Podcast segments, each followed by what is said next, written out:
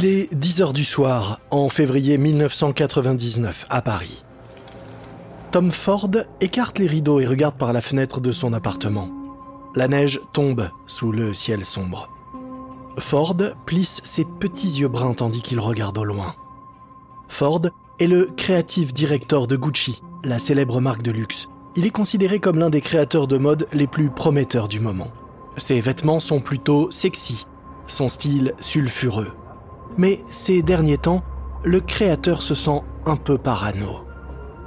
Sous ses fenêtres, la rue est animée par le bruit des piétons et des voitures qui passent, mais Ford est obsédé par un véhicule noir garé de l'autre côté de la rue. Oh, il est encore là. Le compagnon de Ford, Richard Buckley, le rejoint à la fenêtre et jette un œil à l'extérieur. T'es sûr? Moi je vois personne dans la voiture. Ford lui montre quelque chose du doigt. Il est tapis contre le siège, mais on peut voir le haut de sa tête en bas de la fenêtre. Il est là depuis combien de temps? 8 9 heures? Buckley regarde ce que lui désigne l'index de Ford. Ouais, je comprends, c'est bizarre qu'il soit toujours là, mais je pense que ce serait exagéré de penser qu'il nous surveille. Tu crois vraiment que Louis Vuitton enverrait quelqu'un pour te surveiller? Ils ont engagé des détectives privés pour enquêter sur les dirigeants de Gucci. Alors, je vois pas pourquoi ils me surveilleraient pas moi aussi. Oh, c'est dégueulasse. Un mois plus tôt, le propriétaire de Vuitton, LVMH, le plus grand groupe de luxe au monde, a commencé à acheter des actions de Gucci dans le but de racheter la petite société italienne. Le PDG de Gucci fait tout ce qui est en son pouvoir pour empêcher ce rachat, y compris s'engager dans de sombres manœuvres juridiques. C'est devenu un combat brutal, avec des coups bas et des insultes de part et d'autre. Ford a les yeux rivés sur l'homme dans la voiture, en bas de chez lui. Je te l'ai dit, on a des équipes de sécurité qui fouillent les bureaux pour s'assurer que LVMH n'a pas installé de micro, alors. Buckley acquiesce. Ford se retourne et le regarde avec insistance. T'as pas laissé entrer quelqu'un dans l'appartement récemment, aucun ouvrier ou autre? Ah non. T'es vraiment sûr? Oui, oui, oui, promis. Ford se détend, brièvement. Je suis pas parano, mais ça fait même pas 4 ans que Maurizio a été abattu en pleine rue. Ce business, c'est vraiment du délire. En 1995, Maurizio Gucci, le petit-fils du fondateur de Gucci et ancien PDG de la société, a été assassiné devant son bureau à Milan. Buckley pose sa main sur l'épaule de Ford. Ah, je sais, c'était un choc, mais Maurizio a été tué par son ex-femme jalouse. Et dis-toi que la seule raison pour laquelle Louis Vuitton veut Gucci, c'est pour toi. Tu as sorti cette entreprise de la faillite. Ils vont rien faire contre toi. Ford en a conscience, mais son inquiétude est toujours là. Au cours des neuf années qu'il vient de passer chez Gucci, il a appris que derrière le glamour, le marché des produits de luxe est impitoyable et incertain, avec plus de coups de poignard dans le dos que de belles coutures. Et il sait à quel point cette rivalité pourrait mal tourner.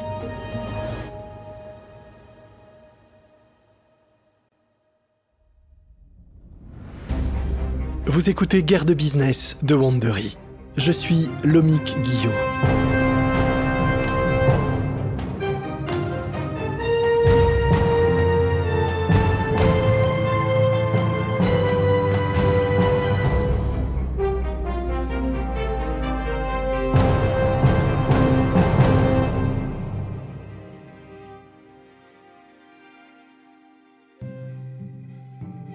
Les deux G entrelacés et le sigle LV sont sans aucun doute les deux logos les plus célèbres au monde.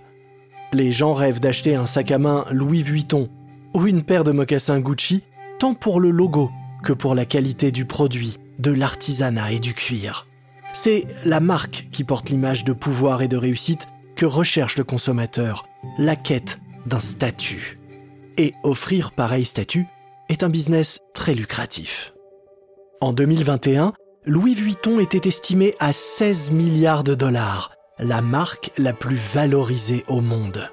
Gucci était juste derrière, avec une valeur estimée de 15,6 milliards de dollars. Mais leur réussite était tout sauf prévisible. Tous les deux ont commencé comme de petites entreprises familiales. Ancien enfant fugueur, Louis Vuitton a créé sa société en 1854, en fabriquant des malles pour les voyageurs. Légères et pratiques, les malles Louis Vuitton étaient parfaites pour voyager à bord des toutes nouvelles machines à vapeur. Très vite, ces valises ont été prisées par l'aristocratie du monde entier. En 1921, près de 70 ans plus tard, Guccio Gucci créa une entreprise de maroquinerie à Florence, en Italie.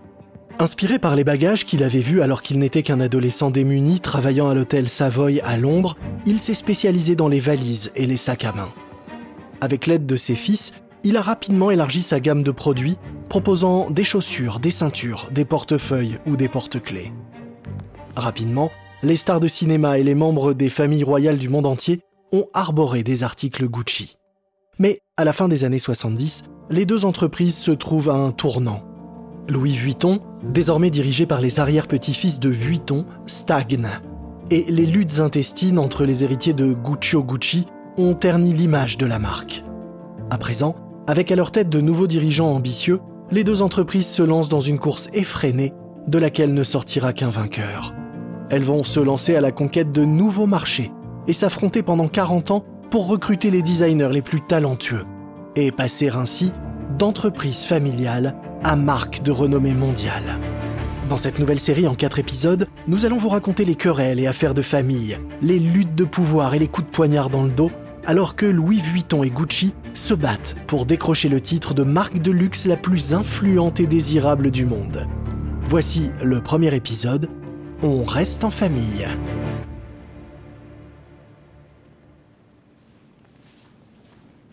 Nous sommes au début de l'année 1977 dans la proche banlieue parisienne. Odile Racamier regarde son frère aîné Henri-Louis Vuitton taper de la main sur la table de la salle de réunion. Ah non, certainement pas. Odile lance un regard compatissant à un cadre au visage rouge. Il vient tout juste de proposer que Louis Vuitton utilise des machines à coudre pour coudre ses sacs au lieu de les coudre à la main. Mais Henri et son frère Claude, qui dirigent ensemble l'entreprise, y sont farouchement opposés. Claude approuve d'un signe de tête. Je suis d'accord avec Henri. Louis Vuitton a une réputation de qualité. Nous ne pouvons pas faire quoi que ce soit qui compromette cette excellence. Odile se penche en avant. Elle aime ses frères, mais ils sont têtus et parfois tellement attachés à respecter la tradition qu'ils ne pensent pas à l'avenir. Je ne pense pas qu'il suggère que nous sacrifions notre qualité. Je pense qu'il dit qu'il existe des moyens de maintenir la qualité, mais aussi de produire les sacs plus efficacement. Henri lui lance un regard noir, contrarié par son intervention. Non, non, nous produisons les sacs de la même façon que notre père, notre grand-père et notre arrière-grand-père le faisaient. Ce n'est que comme ça qu'on construit une réputation qui dure. Alors, pourquoi Christian Dior, Yves Saint Laurent et Gucci nous surclassent-ils? Gucci fabrique les sacs les plus chics du monde. En attendant, on nous voit, nous, comme dépassés, ringards. Claude balaye tout ça d'un geste dédaigneux de la main. Ah, c'est juste un contretemps. Vous verrez que nous serons bientôt de retour au sommet. Mais nous devons nous en tenir à ce qui a fait notre succès. Produire des sacs de la meilleure qualité possible. Odile croise les bras, agacé que ses frères ne l'écoutent pas. Henri dévisage tous les participants à la réunion. Nous sommes donc tous d'accord, pas de machine à coudre pour nos sacs. Nous continuons à fabriquer nos produits à la main. Nous ne changeons rien. Odile soupire, furieuse. Depuis quatre générations, c'est un Vuitton qui dirige l'entreprise. Mais il est temps de changer. Odile ne va pas laisser mourir l'héritage familial simplement parce que ses frères sont trop lâches pour faire les changements nécessaires. D'ailleurs, elle connaît la personne qui devrait selon elle diriger l'entreprise. Mais il va falloir le convaincre. Quelques jours plus tard, toujours en 1977 à Paris, Odile Racamier entre dans le salon de son appartement où son mari Henri joue du piano. À 65 ans, ses doigts courent avec agilité sur les touches de l'instrument, tandis que ses larges épaules tendent les coutures de sa chemise. Odile s'installe sur le canapé et le regarde jusqu'à ce qu'il ait terminé son morceau. Odile applaudit alors que Racamier pivote sur son siège pour lui faire face et il s'incline légèrement. Ses yeux brillent derrière les grosses lunettes qui mangent la moitié de son visage. Merci, merci. Mais je sais pourquoi tu es là. Tu veux savoir si je me suis occupé de cette faveur que tu m'as demandé avant que je commence à faire l'idiot au piano? Je peux rien me cacher. Eh bien, puisque je suis un mari dévoué, j'ai en effet passé en revue tous les comptes de Louis Vuitton. Hmm, et alors? Racamier s'installe à côté d'elle, sur le canapé. En un mot, je dirais douteux. À moins que des changements radicaux ne soient faits, les ventes de Louis Vuitton continueront à baisser. Comme tu le sais, la marque perd déjà énormément de terrain face à ses concurrents. Et à quel genre de changement tu penses? Eh bien, Gucci a ouvert deux magasins au Japon récemment. Ça, c'est un choix intelligent. L'économie est en plein essor là-bas, alors que les consommateurs européens considèrent Vuitton comme une marque passée de mode. Au Japon, c'est toujours un symbole de richesse et de bon goût. Vuitton devrait investir massivement sur le marché japonais. Et je serais heureux de pouvoir discuter de tout ça avec Henri et Claude. Odile soupire et baisse les yeux en secouant la tête. Non, ils n'écouteront pas. Eh bien, ils devront le faire s'ils veulent que leur marque continue à se développer au XXIe siècle. Ou peut-être que mes frères ne sont plus les bons dirigeants pour l'entreprise. Rakamier bondit hors du canapé. Oh non, je viens de vendre mon entreprise d'acier. Moi, je veux jouer du piano, faire des randonnées, voyager, enfin, tu sais bien quoi. Odile se lève et pose sa main sur l'avant-bras de son mari. S'il te plaît, tu fais partie de la famille après tout, et puis il y a personne d'autre que mes frères accepterait de laisser diriger l'entreprise. Rakamier se masse les tempes. Odile devine qu'il hésite. Henri, s'il te plaît, c'est l'héritage de ma famille. Je peux pas le laisser disparaître comme ça sans rien faire. Rakamier ferme les yeux. Bon, d'accord, mais juste pour quelques années, le temps de redresser la barre. Odile passe ses bras autour de lui et l'embrasse. Oh, merci, merci, merci, merci. Au cours des mois qui suivent, Odile et Rakamier convainquent Henri et Claude de céder le contrôle de Louis Vuitton à Rakamier. Une fois à la tête de l'entreprise, le premier objectif de Rakamier est d'implanter Vuitton au Japon. Mais le coût de location des magasins y est trop élevé pour permettre l'installation de boutiques autonomes. Rakamier négocie donc la vente des produits Louis Vuitton dans les grands magasins japonais. Cependant, il prend un risque et exige donc un contrôle total. Au lieu d'un accord de franchise standard dans lequel les magasins achètent des marchandises à Louis Vuitton et les vendent comme bon leur semble, Rakamier pose une condition. Louis Vuitton gérera lui-même son propre corner dans les grands magasins c'est Vuitton qui décidera des produits à vendre, de la manière de les présenter et de leur prix. Au début, les grands magasins sont réticents, mais Rakamier leur répond que s'ils veulent obtenir des produits Louis Vuitton, c'est le seul arrangement possible. Son pari s'avère gagnant, et les grands magasins cèdent. Sous la direction de Rakamier, Louis Vuitton étend son marché pour la première fois depuis des années. Mais tandis que Louis Vuitton met de l'ordre dans ses affaires, de son côté, la maison Gucci se fissure. Nous sommes le 16 juillet 1982 à Florence, en Italie. Maurizio Gucci est assis au bout de la longue table du conseil d'administration, au siège de Gucci. À 34 ans, il a encore le physique frêle d'un adolescent, et il se contorsionne pour s'installer confortablement dans son siège. Il palpe les fiches dans la poche intérieure de sa veste de costume. Elles contiennent toutes ses réflexions sur l'avenir de Gucci. Son cœur s'emballe alors qu'il se prépare à se lever et à distribuer ses fiches à sa famille assise autour de la table de la salle de réunion. Le père de Maurizio, Rodolfo, et son oncle Aldo dirigent Gucci depuis les années 1950. Aldo passe la plupart de son temps à New York pour diriger Gucci aux États-Unis et superviser l'expansion de ses magasins dans le monde entier. Rodolfo, lui, dirige l'entreprise en Italie et contrôle toute la production. Ça ne s'est pas toujours passé sans heurts, mais l'arrangement entre les deux a largement fonctionné. Gucci se porte à merveille. Mais Maurizio a repéré des signes inquiétants. Il estime que l'entreprise a accordé trop de licences pour son logo et a trop étendu sa gamme de produits. Gucci risque de perdre sa réputation de grand luxe, ce qui sonnerait le glas de la marque. La bouche de Maurizio est sèche. Il n'a jamais été très à l'aise à l'oral, encore moins pour parler en public, mais c'est trop important pour qu'il se laisse submerger par ses émotions. À l'autre bout de la table, Aldo ouvre la séance. Bien, commençons. Nous allons tout d'abord lire le compte-rendu de la précédente séance. Le cœur de Maurizio se serre. Mais avant que le secrétaire du conseil ne puisse commencer à lire, Paolo, le cousin de Maurizio, se lève. Bon, je voudrais d'abord faire une déclaration. Hmm, ouais, c'est ça, vas-y. Il y a deux ans, Paolo a secrètement essayé de lancer sa propre entreprise en utilisant le nom de Gucci.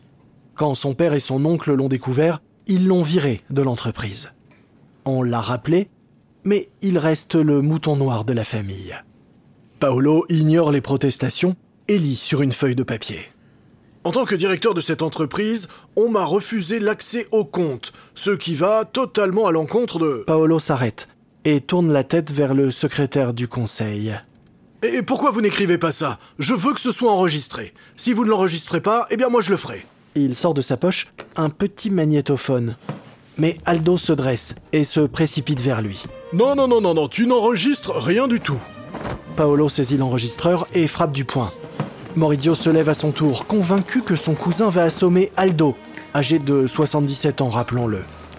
Maurizio, le bras autour du cou de Paolo, le maintient avec une prise ferme. Paolo se débat, mais Maurizio ne dessert pas son étau. Aldo tente d'arracher l'enregistreur de la main de Paolo. Dans la bagarre, le bras d'Aldo vole, sa main s'écrase contre le visage de Paolo. Du sang coule sur la joue de Paolo. Effrayé par le sang, Maurizio libère rapidement Paolo de son emprise. Paolo porte sa main à sa joue, fixant le sang sur ses doigts.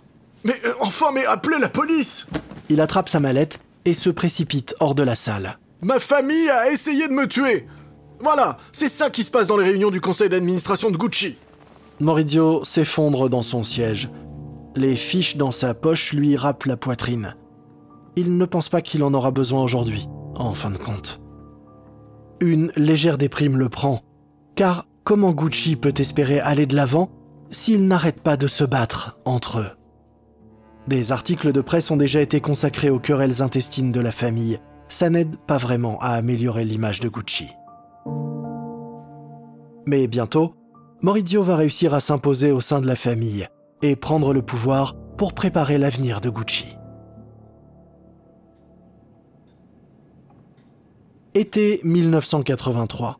Maurizio Gucci est assis dans le bureau d'un avocat à Milan en Italie pour parler succession. Son père est décédé récemment d'un cancer et Maurizio est son fils unique.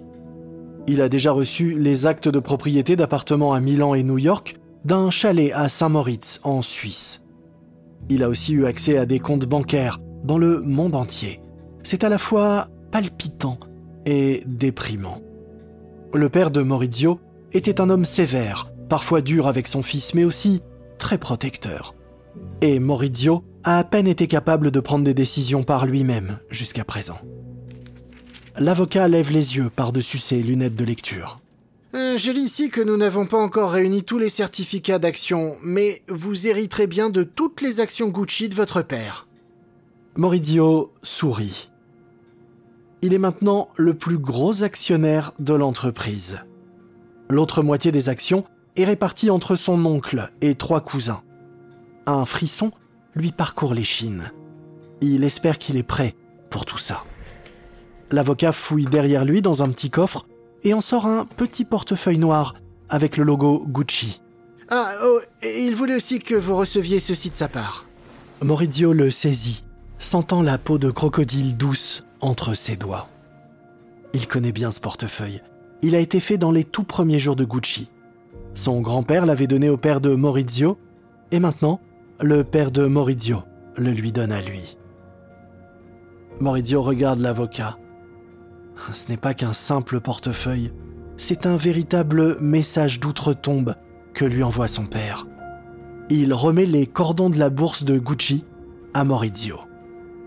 Il est temps maintenant pour Maurizio de mettre ses peurs et ses angoisses derrière lui et d'être le leader dont Gucci a besoin. Maurizio se lève, ses épaules habituellement affaissées sont maintenant fièrement redressées. En sortant du bureau de l'avocat, il se sent sûr de lui. Il sait ce qu'il doit faire. Et il a juste besoin d'avoir le reste de sa famille avec lui. Mais les divisions au sein de la famille Gucci ne vont pas se régler si facilement.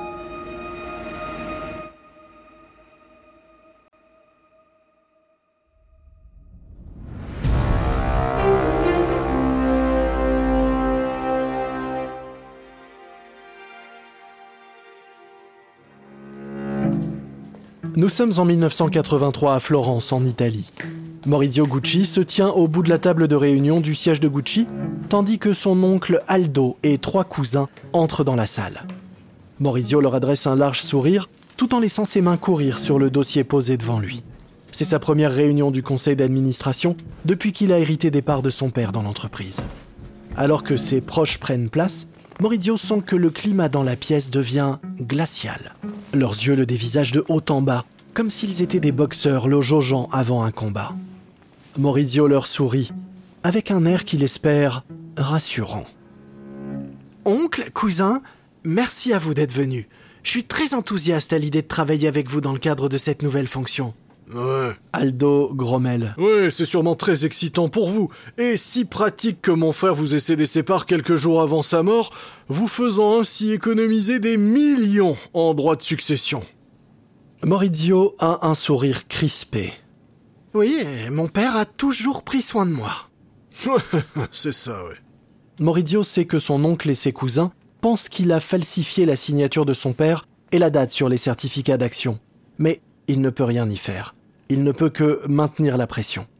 Car il sait que ses idées sont bonnes, et ils finiront bien par le comprendre un jour ou l'autre. Mon oncle, ce que vous et mon père avez construit est remarquable. Grâce à vous, les double G de Gucci sont devenus un symbole international de classe et d'élégance. Mais il est temps de se tourner vers le 21e siècle, qui approche à grands pas. Nous devons engager des managers de haut niveau, rationaliser notre production et mettre en œuvre les campagnes de publicité les plus élaborées. Aldo intervient. Oh, doucement, doucement. Assieds-toi, apprends un peu avant de commencer à vouloir tout changer. Le système que Rodolfo et moi-même avons mis en place fonctionne à merveille. On n'a pas besoin de toi pour tout changer. Oui, ça fonctionne, mais il y a quand même des signes inquiétants. Nous avons trop de produits de qualité très inégale. Il n'y a pas de définition claire de ce que Gucci doit être. Et aujourd'hui, des marques comme Hermès et Vuitton sont considérées comme plus classe que nous. Oh, n'importe quoi. On fait du profit à tour de bras, on n'a pas besoin de changer ce qu'on fait, ça marche très bien. Oui, pour l'instant. Mais moi, je pense à l'avenir. Eh bah très bien, comme tu veux, on n'a qu'à voter. Hein? Quoi? Tous ceux qui sont en faveur d'un changement dans la façon de faire des affaires qui a apporté gloire et fortune à cette famille, levez la main. Maurizio lève la main, à contre-coeur. Je suis pour. Il regarde ses cousins. Aucun ne lève la main. Aldo sourit. Eh bien, je suppose que nous gardions les choses telles qu'elles sont. Aldo accompagne ses fils hors de la pièce, laissant Maurizio seul au bout de la table. Maurizio froisse son programme et frappe du poing sur la table. Il pensait avoir enfin le contrôle de Gucci, mais ce n'était qu'une illusion. S'il veut apporter le moindre changement significatif, il va devoir convaincre un de ses cousins de rompre avec Aldo et de former une alliance avec lui. Il y a un choix évident, c'est son cousin Paolo qui s'est longtemps disputé avec Aldo. Mais c'est un choix risqué car Paolo est une vraie tête brûlée. Mais si Maurizio veut voir sa vision de Gucci se concrétiser, eh bien, il n'a pas vraiment d'autre choix.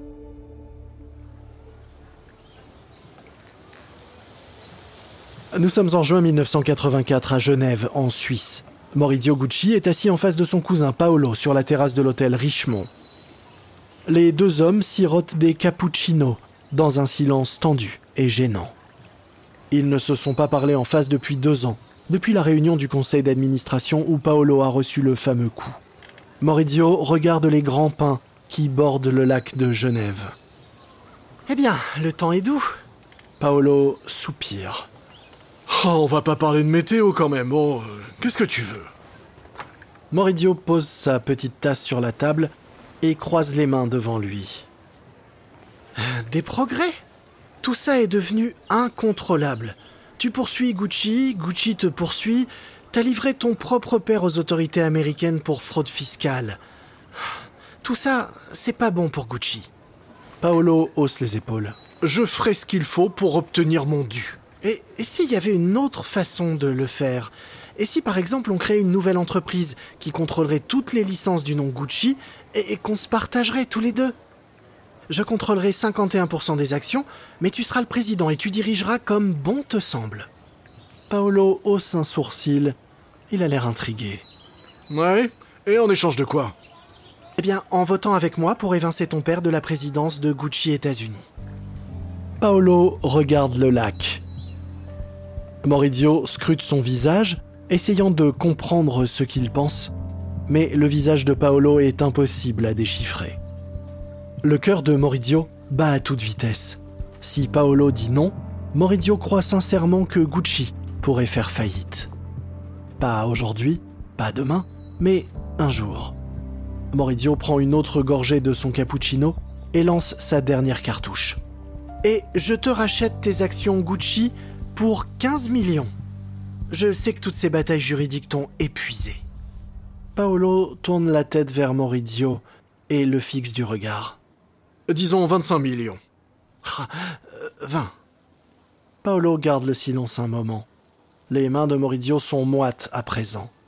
Puis, Paolo se lève et tend la main. Affaire conclue.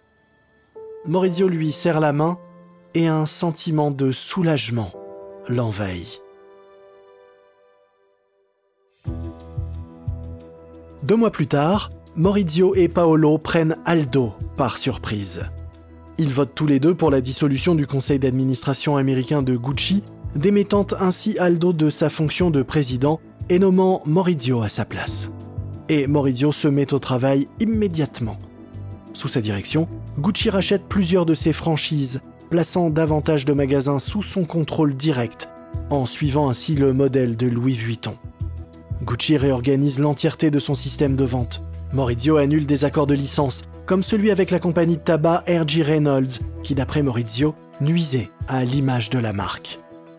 Pour la première fois, Maurizio est en mesure de commencer à mettre en œuvre sa vision pour Gucci en s'efforçant de préserver son image classe et élégante. Mais Aldo n'est pas homme à se laisser évincer sans combattre, et il a un plan pour reprendre le contrôle de l'entreprise. Chez Louis Vuitton, les projets d'Henri Racamier se développent rapidement, et toute l'entreprise suit le mouvement. Nous sommes en 1986 dans l'est de la France. Henri Racamier passe son bras autour de l'épaule de sa femme Odile. Ils sont attablés dans l'un des plus célèbres restaurants de la région Champagne. Oh, c'est pas mal, non? Ah oui, c'est vraiment pas mal. Racamier regarde la salle et il sourit. Il a mal aux joues à cause de tous les sourires qu'il a fait, mais il ne peut pas s'arrêter. Les 30 plus grands dirigeants de l'industrie du champagne se trouvent dans cette salle, et il en fait désormais partie.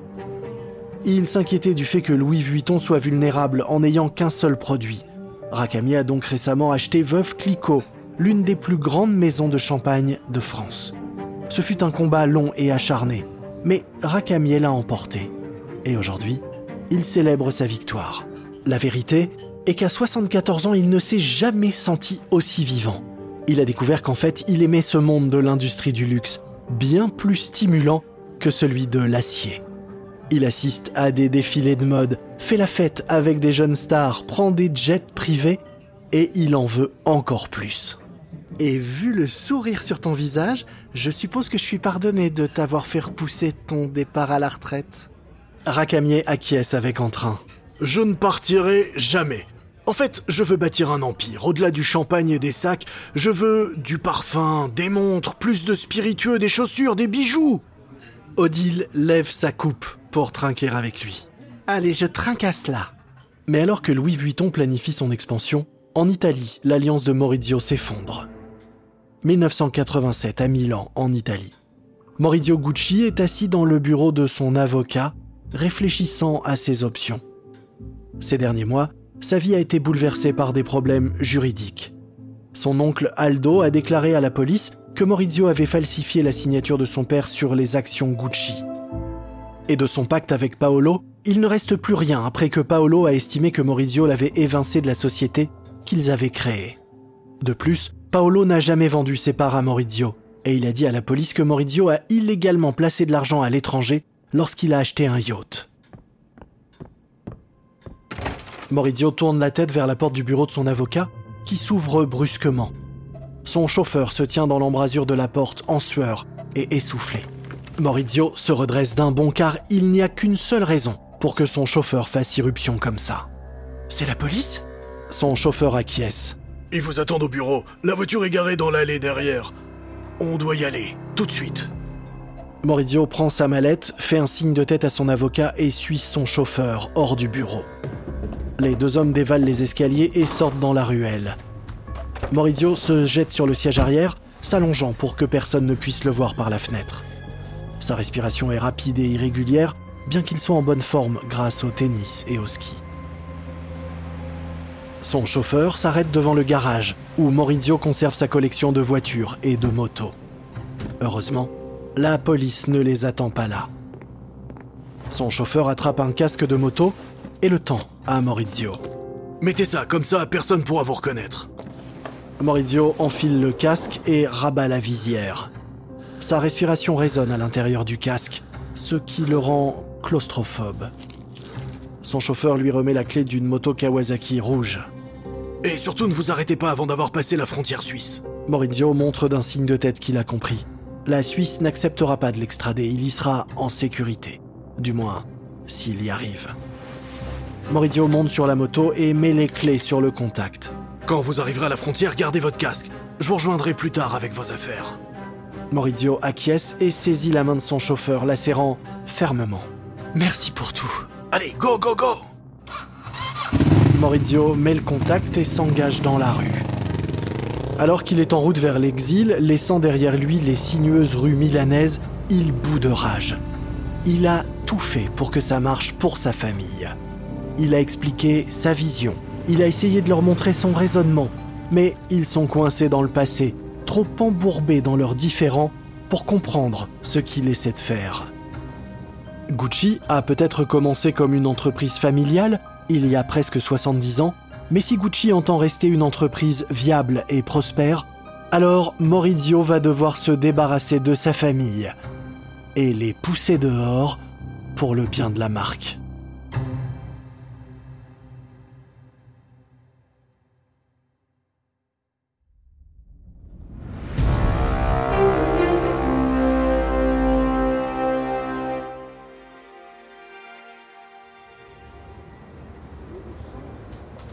Nous sommes en 1987 à Paris.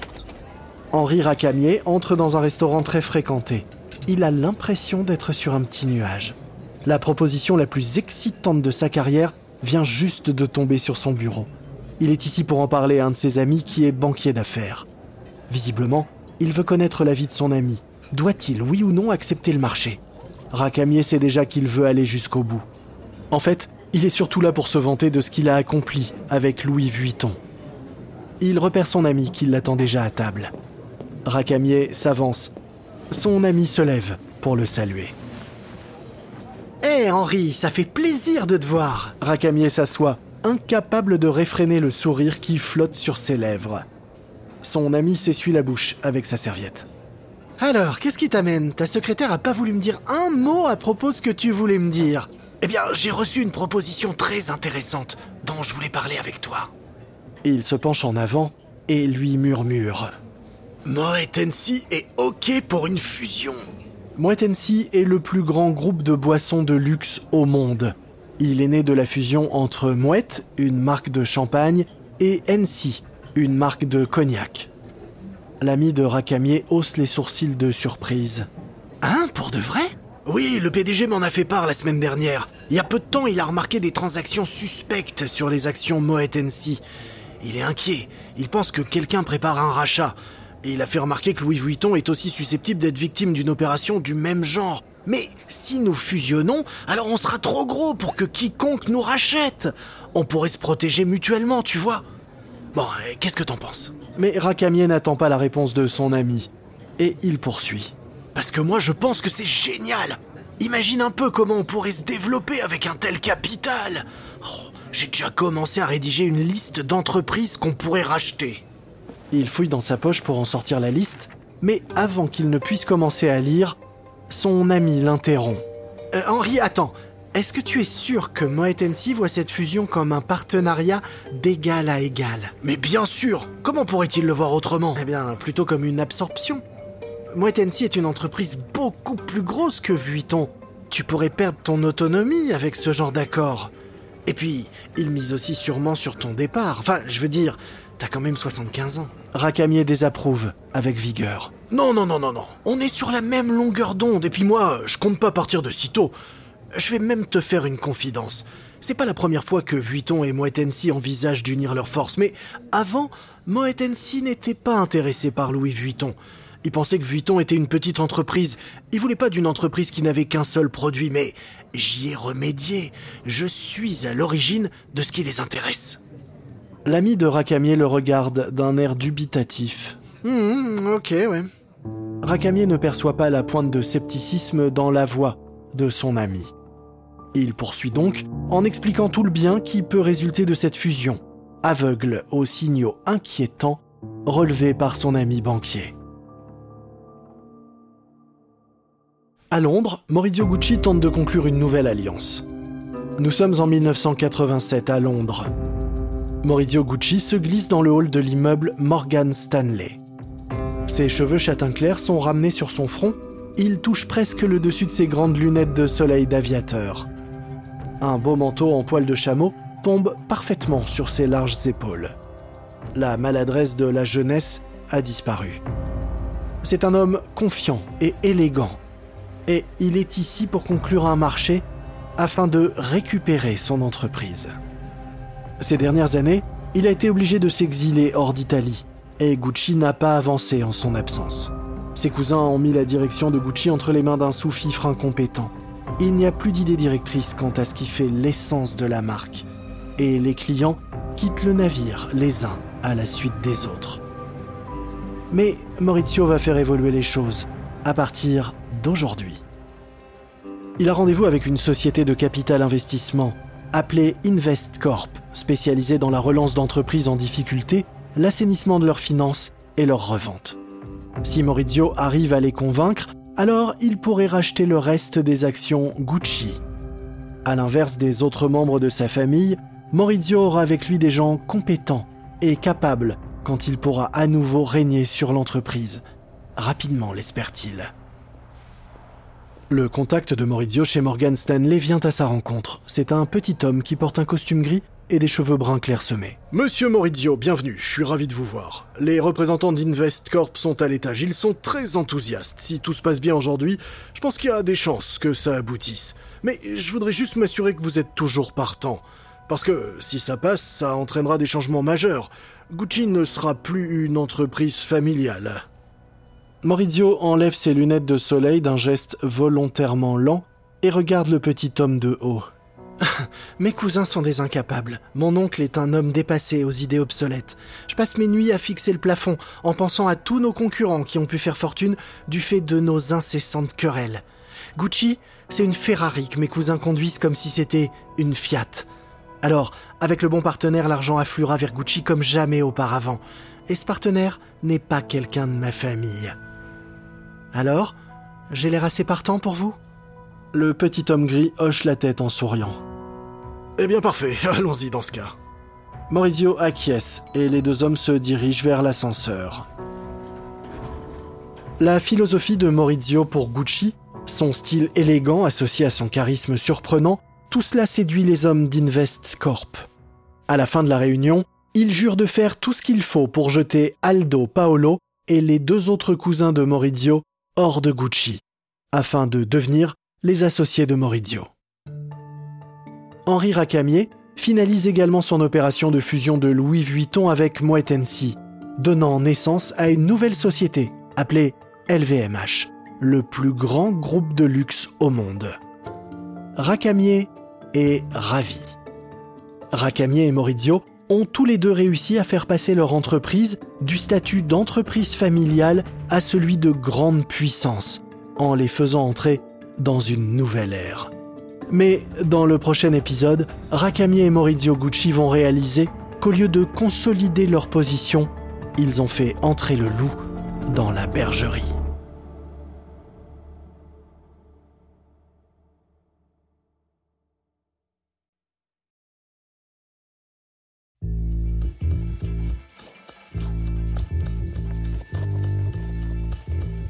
Vous venez d'écouter le premier épisode de Guerre de Business, Gucci contre Louis Vuitton de Wandery. Une remarque à propos des dialogues entendus pendant cet épisode, il s'agit de reconstitution. Mais sachez que ces mises en scène se basent sur un sérieux travail de recherche et de documentation. Je suis Lomik Guillot. Cet épisode a été enregistré en version originale par David Brown. Austen Raklis est l'auteur de cet épisode. Karen Lowe est notre productrice et rédactrice en chef. Montage et production sonore par Emily Frost. Sound design Kyle Randall. Produit par Dave Schilling. Coordination de production Emily Kunkel. Nos producteurs exécutifs sont Jenny Lower Beckman et Marshall Lewy. Créé par Hernan Lopez pour Wandery.